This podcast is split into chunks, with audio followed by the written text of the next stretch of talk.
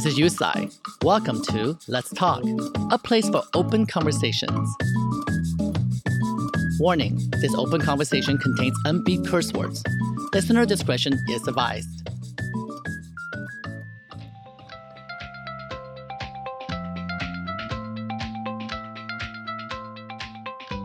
This past year, we saw a seismic shift in the culinary industry across the globe.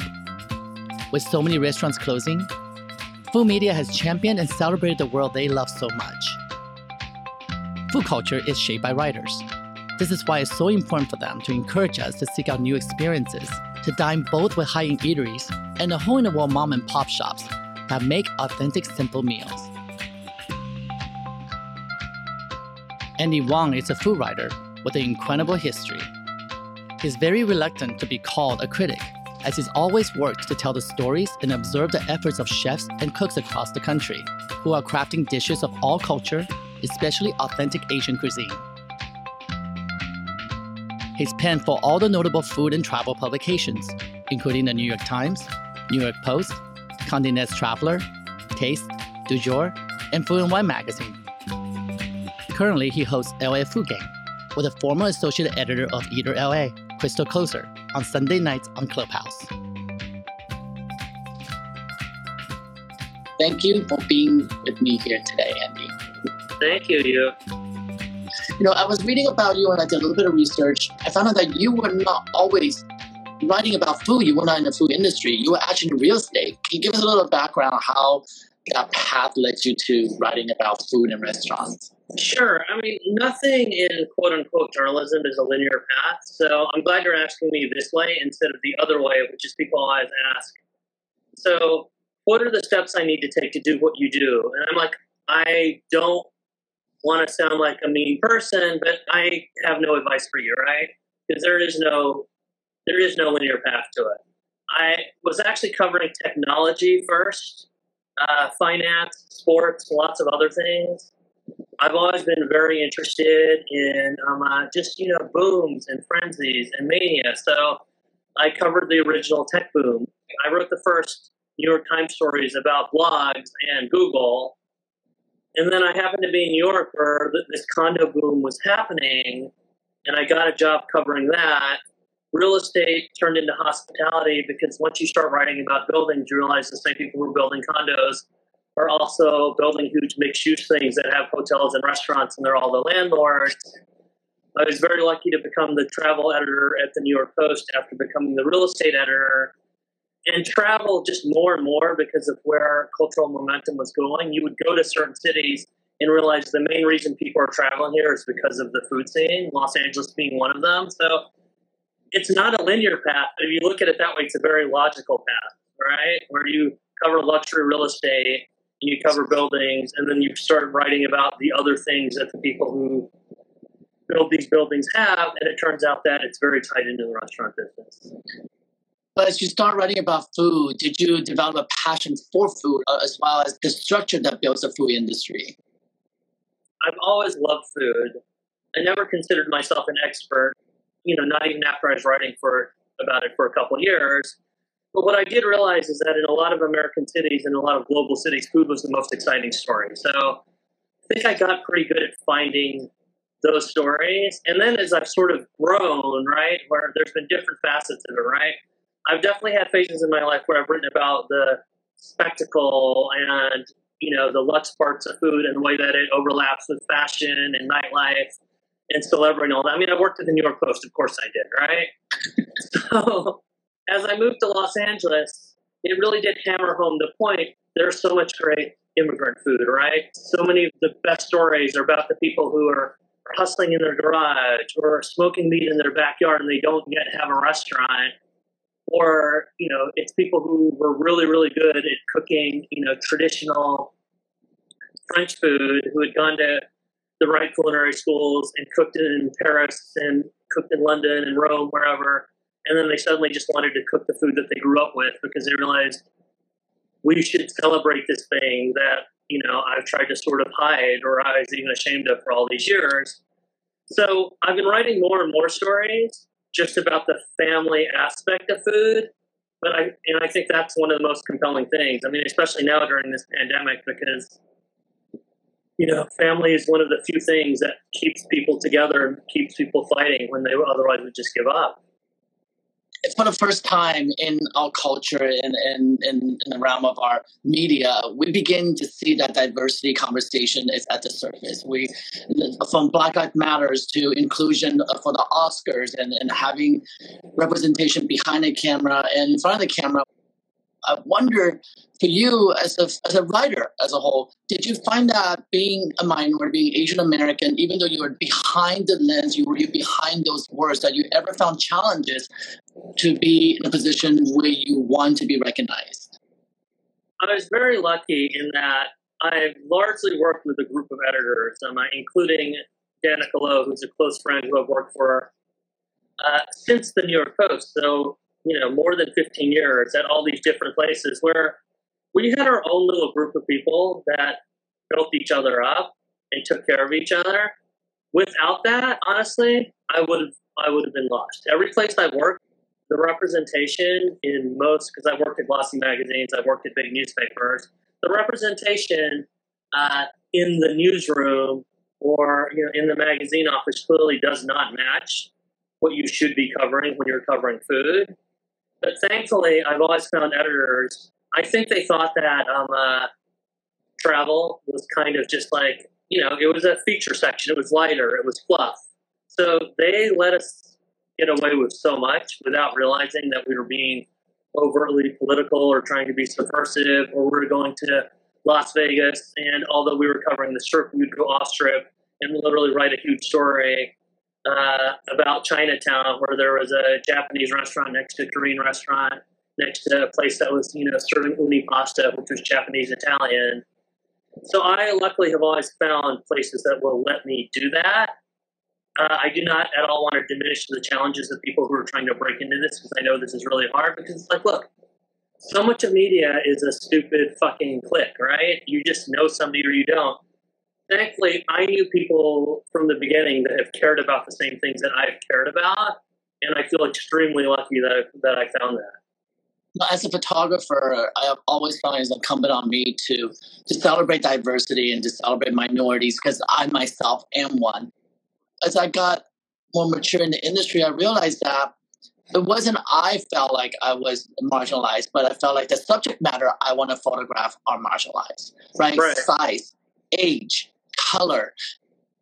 This is obviously the result of things that are both great and things are not. You look at like Vanity Fair in the last year and what Radhika Jones has done, where there is now a pattern before it was even the quote unquote fashionable or correct thing to do, where she's just like, I'm going to put black people on the fucking cover of this thing, you know? Once you start putting black people on the cover, when something like Black Lives Matter happens, and then you're just like, okay, let me get some more influential black people and put them in the magazine, they know that you're not faking it. They know that this comes from a real place. They know that you tried extremely hard to get to this point, and I think that. And I'm not at all comparing, you know, the places I work for to Vanity Fair. I'm just saying that I have worked for places where the reason that we have gotten access to people, or the reason that I know I can get certain people to call me back, is because there's been a history of me covering their stories, not in the you know, glossed over, glossy that 300 word thing about like what's in your fucking handbag type thing, where it's more like, no, tell me where you came from and why this just tastes the way that it does, because it doesn't taste like any of the other versions of this I've had. Once you sort of establish that trust, you get to do that. The only question now, obviously, is with so much media melting down, does this really become a thing where you do it because it's the right thing, or you also do it because it's financially viable? Because the problem is you can't measure Vogue or GQ or the New York Post now versus 10 years ago because there's so much more fucking revenue there, right?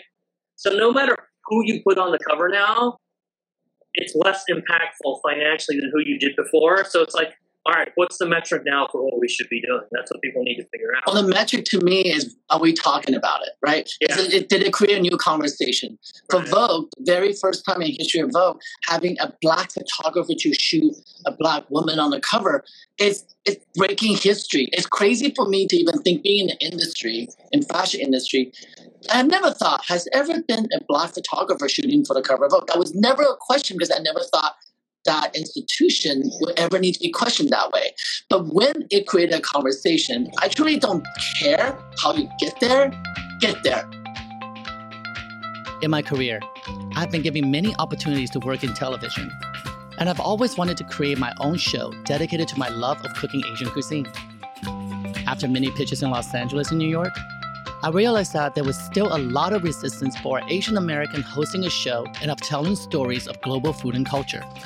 My show Street to Kitchen Asia found its home at Fox Asia and Nat Geo Asia.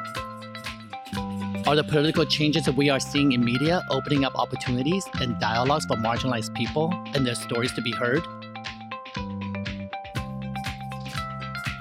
As you have covered so many stories, do you see we're starting to evolve and actually embrace, and I think social media is forcing people to, to embrace the everyday chef that cooks at home? I think that more and more, especially now during the pandemic, there are fewer and fewer restaurants for people to write about, right? So there's been all sorts of stories. And I mean, these have been big stories in the LA Times. There's like lists on infatuation, which literally means like it just runs the gamut of food media, where everybody's covering people who are just, I have a job, this is my side hustle. I'm also making Caribbean patties that I'm selling one day a week, right? Or I'm smoking barbecue at my house, right? Or Roy Choi has a is part of this startup Two Box, which is now just like hey, if you're the enchilada lady or you're the candy house in a certain neighborhood that everybody knows about, you can partner with our app and we can deliver your food. Like that's their goal. So I think that we are at this point where that stuff is being embraced because the businesses that are starting, you know, that are starting now just out of necessity, they speak to the very essence of where a lot of restaurants came from. Because like at the same time, I'm writing a story about Porto's. Porto's is like this crazy restaurant where they crazy collection of bakeries where they sell like almost two million of one single pastry one each month, right? Guava cheese, right? Yeah, That's guava cheese is amazing. I think the cheese roll might even sell more, but the point is, it's just like so they literally sell millions of pastries every month. But that business started when you know the matriarch Rosa Porto was in Cuba baking cakes out of her house and selling to her neighbors. And there's probably no busier, no more vital bakery in the history of Los Angeles. So that's the answer, you know, to your question about yes, home cooks are being embraced more. People who are just messing around and figuring things out are being embraced. The other thing is, is there has been a discernible shift in the last few years where, yeah, it's still hard for you to get a show, and I completely recognize that. But at least that you see people being recognized for essentially showcasing riffs on what their heritage is, right? Mei obviously, won top chef. Kato was the number one restaurant in the LA Times for Jon Yao, this chef who's not even 30 years old. I mean, I think he's barely in his mid 20s now. So that's getting recognized, right? You just like look on Netflix, right? David Chang, arguably, and yes, he does have celebrity friends that join him on a lot of these programs, like you were alluding to he is arguably the most famous chef uh, in America, if not the world, right now. The significant thing to me about his fame is not that he's like become this cross media superstar because great, I'm happy for him, he deserves it. It's that two years ago when he opened a restaurant in LA, Majordomo, maybe a little more than two years ago now, he told me and he told anybody else who would listen, this is the most Korean restaurant I've ever opened. After all these years, I no longer care. This is as Korean as I've ever been in a restaurant. You look at who's the second biggest food star, you know, one of the other big food stars on Netflix right now, Roy Choi, right? And winning the Emmy this year for yeah, for bread. bread, which is complete 100% about telling stories of people who are marginalized, right? And communities and communities that are on the fringes and are overlooked and don't have the basic services that other places do. So I think that like it's happening slowly, but those stories are being told. And, you know, somebody like Shir- our friend Shirley, Top Chef did sort of help her ascend to a certain realm in terms of like nationwide visibility. But the thing is, is she's cooking her food now. She used to run kitchens for people like Jose Andres, but now she's like 100% cooking her food now. And we're now at a point where it makes more sense for her to be cooking her food than anybody else's food. And that makes a big difference, I think. Clearly, the times that we're living are dictating how we experience food culture. While staying optimistic, while wondering where things will go from here. You write about stories of people. I think if a point of view can come from celebrating them first before the food, perhaps we'll have to be a kinder place for for these food articles and, and critics and that we read about. You know, as a writer, I do have to ask when you cover these stories, you know food. A lot of it's necessity, right? My dad worked in a Chinese restaurant out of pure necessity because he couldn't speak English in America and he was a photographer in Taiwan. So it's all pure out of necessity. So when you enter a story and when you know the story is not going to be the most positive light, how do you go about that knowing that it could perhaps influence the establishment? I was never a critic and I did contribute some things to the gossip pages, you know, and some of those things were helpful to people and some of them were probably hurtful to people. But the thing that we did realize after a while, and I think this is something that my you know old friend Paula Froelich told me, not even as advice. Like strangely, like when I started working at the New York Post, my desk was next to page six, and I could hear them yelling all the time. And um, uh, and Paula, who I stayed in touch with, I think one time she just said to me, you know, like the best thing that you can do about somebody who has you know who has a story that you know, you think isn't that compelling, they don't deserve attention. It's like just don't give them that attention at all. So if they do something terrible and they need to be called out on it, right? Yes, do that. But it was literally just like, I think your food is mediocre and you're not a nice person. I just won't write about it. Because I think that the choices that you make about who you write about are sort of as important as the editing process once you're starting to work on that story.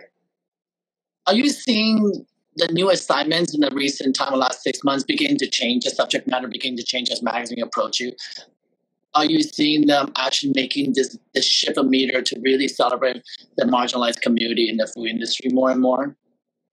I mean, I think that like you know, I've been writing for food and wine for the last few years. I think that because of Danica, they were already that they were already there. I think food media overall is definitely heading more in that direction. But the other thing that you have to realize, you know, there's got to be some other word besides pivot, right? Because at this point, uh, if you look at media, it's changing so much that the honest answer is I don't know if the last few months of you know coverage is going to be indicative of what happens in the next few months. Because sadly, in the next few months, what's going to happen is that more and more restaurants are just going to close. What are we going to do when the majority of our stories are just tributes? What is going to happen to the food culture as we continuing down this path of so many of them closing. Do you see hope that maybe when we get back to the new normal? I totally understand a chef who, after they quote unquote pivoted five times, realized that I can't be a fine dining restaurant. The grocery store thing didn't work out for me. The delivery thing didn't work out for me because DoorDash was taking too much of my money. Okay, so now I'm going to try this other thing, but I only have six tables on the patio, this doesn't work. I'm going to end up selling, you know, and I'm just making this up, but I'm also kind of not. I'm just going to start selling like poke bowls, right? And like cumin scented lamb burgers. And it's like, no. Once you get to that point, you realize I'm trying to survive for the people around me, but I'm not doing anything close to the thing that I originally wanted to do. So I get it if it's like, maybe I just don't lose a few hundred thousand dollars trying to save this, and maybe I just stop. Now, the other thing that is just really, really hard to think about is that if you've created a really, really great restaurant, to me, it's not. And look, I don't give a shit about the argument about whether uh, chefs are artists versus craftsmen or whatever, or you know, they're more like steel workers or they're more like Da Vinci, or they're more like deadmau5 versus Taylor Swift. Like whether it's like sampling or writing or whatever the fuck. I do not care about that, right? All I'm saying is that it takes a lot. It takes a lot out of you physically, mentally, and spiritually to open a great restaurant and maintain it, right? So it's the same type of spiritual energy that it takes you to write your first great, whatever, 1100 page novel. If somebody then just says, okay, we have a world where your restaurant or your novel doesn't exist, it's not like you can just flip a switch and say, oh, I'm just going to go do something just as great again, right? Some people will be able to. There are definitely great serial entrepreneurs in this world. There are definitely great serial creators, but most most human brains do not have the capacity to replicate greatness again and again. I mean, you hear this all the time in Silicon Valley, right? Where the guy, some guy like starts starts Hotmail at a very young age and sells it to Microsoft for like eight hundred million dollars. He has the rest of his life to come up with something as great. And guess what? Some people are going to think that like you failed and you did it, but that's the stupidest fucking thing. You invented something that changed the world. It changed the way that hundreds of millions, I mean, well now probably billions of people communicate. That was enough for your one accomplishment. You can just go invest, figure out other things, do that. And so that's the thing, right? A lot of chefs, and Roy Choi has talked to me about this a lot, right? The difference between total success and something that just becomes a failure, like it could be something that's just one hairline off, right? Mm-hmm. And when you hit it like he did with Kogi Barbecue, it becomes effortless. You feel invincible. You can do anything. But he's also opened restaurants that admittedly where it's like, okay, this thing wasn't right, and I didn't figure it out, and I couldn't get to the finish line. So that's the thing. For every Kogi, there are also things that won't work. And so what I'm worried about is that a lot of these institutions, and I mean, thankfully, like Kogi's still around, when a lot of these institutions disappear, they may come back in a different form and maybe it'll be better, maybe it'll be worse, but we don't know yet. In different levels of just the people in the industry of the Michelin star restaurants and versus the hole in the walls. Like I find it such a dichotomy for me with the champion for at times, right? I wish that three Michelin star restaurants would begin to cook food that will actually relate to people. Perhaps it's the time they should do that, but they don't pivot that easily, as you said. Right. And then at the same time, you want to you want to support and celebrate the hole in the wall because you know how important each dollar means to them. Then the five star restaurants, fine dining. Then you start looking at a fine dining restaurant employs 25 people, then you got to celebrate them. I have a tug of war in my head how to support and how to, what side of fence am I yeah. On, and right? no matter what you do, and I was texting with a chef, Justin Anajak, who's in the Beverly Student piece today, just about the fact that whatever you do, it doesn't feel like it's enough because it's not enough.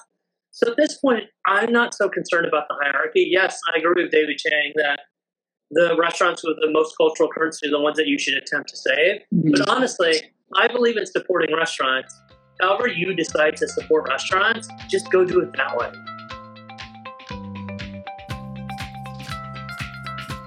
Andy wrote a poignant story for Zagat about the closing of the iconic Beverly Soon Tofu in Los Angeles in 2020 interviewing chefs and getting their take on this famous eatery. But you know what's interesting? When I read the story and I saw the six chefs that you interviewed, majority of them were Asian. As I'm celebrating amazing, there are Asian chefs being spotlight in this situation. I'm going, what are the white chefs? How come they don't come to this restaurant? And why is Asian food not celebrated like French cuisine or Italian cuisine? So, I mean, I think that there are white chefs that have gone to that restaurant. I also, I feel like in a city like Los Angeles, right? Uh, if you're somebody who cares about food, you're going to end up going to eat everywhere. And I will say that, like, all right, there, there was definitely, you know, a lot of white, definitely were prominent people, white people in the food world were a champion of that restaurant. It's just that unfortunately, Jonathan Gold and Anthony Bourdain are not with us right now. And if they were, they would have done a tribute probably to Beverly Soon Tofu, you know, even earlier than I did. That would have rendered mine unnecessary, and I would have been very happy to have seen that. You know, how do we elevate Asian cuisine? How do we begin to educate that Asian cuisine should have a moment like French cuisine? Is that ever going to be possible? I mean, I think it is starting to happen a little bit. I just feel like I'm, uh, you know, you look at what happened with, you know, Bon Appetit, and everybody had all these quibbles about them. My main quibble about Bon Appetit, when they went to a city like Los Angeles, they never really just like went out there, right? They were always like going to Houston, Venice, or something. And my whole thing was just like, if you're going to in the year whatever 2019 write like your seventh fucking story about like why the sprouted rye bread is so good, you got to be going also to eat in Torrance and in San Gabriel and Alhambra and El Monte and La Puente and Orange County, right? I don't know what it's going to take to make all these all the food writers more intrepid, but I think more and more of them are doing this um, uh, themselves, right? And you know, and I do want to like shout out like you know somebody like the senior editor at Eater LA is Farley Elliott, who is white, right? Matt Kang is the editor there. He's Korean. Farley, as much as Matt, though, whenever somebody comes to another city and wants to go eat somewhere, he'll take them to go eat tacos at El Ruso, right? Because he'll just be like, hey, there's two national food writers here. Let's just go eat this thing that I think is the best version of this, right? And I think that, you know, one of the things that makes me really sad, and I was texting Farley about this a few months ago, is just that I feel like a lot of these things were already on the brink of happening. And El Ruso did get named, you know, like in the food and wine, like best new restaurant issue. I think that a lot of these things are on the cusp of happening, like Cantonese barbecue in LA, right? Rice Box, Pearl River Deli, at Smorgasburg. There's this restaurant called Needle. Cantonese, like modern Cantonese barbecue in LA, was about to become a national story. I know because I was working on something. I know other people that were hovering. I feel like you know what we're doing right now is like I felt like there's this momentum. COVID slowed down that momentum, and obviously, like I'm, you know, I've been spending the last few months sort of pouring one out for the people that I feel like should have already gotten supernova. Right? There's this restaurant, the Brother Sushi, in Woodland Hills that I just championed and championed and championed because I just thought it was like such a great restaurant. You know, one of the things that was crushing to me is that I saw Bill Addison, the LA Times food critic, post about it, and he posted his takeout there and said, you know, right before the lockdown, I had a reservation at this restaurant to review it. But of course, that review never came out. So I think that in LA, if things get back to normal, we were already heading down that path. And I think that, um, uh, as you were saying, social media is this great equalizing factor. And now you can go on social media in LA at least and just find an amazing Indonesian pop up, which is at a restaurant in Koreatown that serves ramen, which is co owned by the Indonesian general manager of n/naka, which has two Michelin stars and was on Chef's Table. And so that, you know, and I tweeted something about that because it's like, that's like a fucking mad lib, all those things that I said. But in LA, it just makes sense, right? There's another great ramen place that I wrote about, you know, not far from Ikki Ramen, where the Indonesian pop up is, where a Japanese restaurant owned by Koreans, and Koreans will go in there and realize, wow, this beef bone ramen tastes a lot like Korean beef bone soup. And it's like, yeah, there's a reason, right? But the fact that, like, there are Asians now who also recognize like all the difference and all the nuances, right? I just got great banchan from a woman who now is just a, from a chef, um, Jihee Kim, who's cooking for herself now because she had a pop up that was going to be a restaurant, and obviously you know what happened with COVID. So now she's just making next level farmers market banchan. But her pedigree, she cooked at Rustic Canyon and she cooked at Gary Danko, so she knows how to cook all that other stuff. Now she's doing this thing where she's cooking what she wants to eat, and she's also honoring like what her actual family has done because she comes from a family of banchan makers they don't do it the same way she does, but modernizing it is valid, obviously. Modernizing it opens it up to a bigger audience. Well, I think having conversation here today and having exposed some of these stories that you're talking about is already going to help the, the situation we're. And, and and on top of the show, I, I, I did say that there's a lot of business about Asian inclusion. However, this is it's all minority across the board. As a food writer, I'm sure that you come across not enough story written about black chefs as well. Like for me, it was such an educational process that I literally went on Google and said, "Show me all black own restaurants. So right, I can figure out to support that. And there is a list, you guys. So, so those you guys who said I don't know where to find it, you can Yeah, Ken Hong and Infatuation made a great one for LA. But yeah, you know, these are restaurants that I've been celebrating for years just because I just really, really liked good food. I liked comfort food. And I liked driving around LA to different neighborhoods and finding things.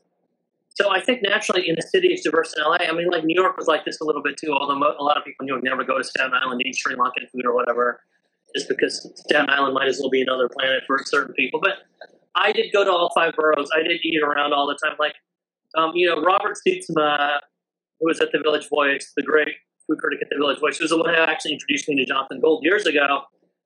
You know, and then Robert went off to Eater. He was a formative influence in my life for years, even though I had no intention of ever writing about food, he was just a friend that I went out to eat with. And he, I was just like, get on the subway, get on the seven train. He'd be like, all right, we're going to eat at seven taco places and we're going to get back on the train. Or um, we're going to drive somewhere weird in New Jersey just to eat like this one Chinese dumpling. You know, being that intrepid and being that curious and wanting to find those stories. I don't think I've ever said that, but I don't owe him a lot because I'm a food writer now. I owe him a lot just for opening me up to the fact that if you're in a city, you should just go see that whole city. That's how you sort of just you just get in your car and you go. What will be the next assignment, your dream assignment to be when this is over? It will be over one day.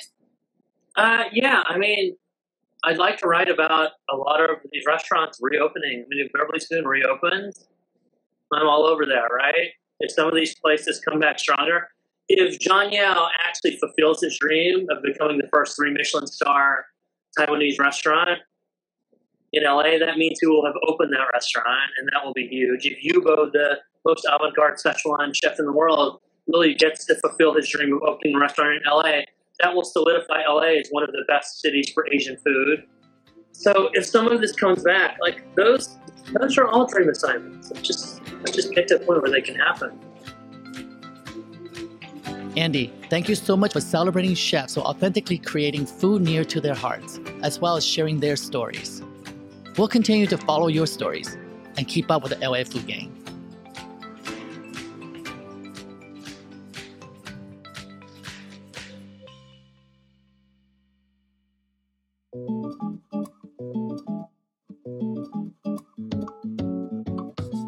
Thank you to all my listeners for your constant support. Please subscribe to this podcast for more open conversations. You can visit our website at letstalkwithusai.com. Follow me on Instagram at usai88 for updates. Let's Talk is a production of 88 Phases. I'm your host, Usai. Our director, Louis Jaime, and writer, editor, and producer, Trevor Sweningen.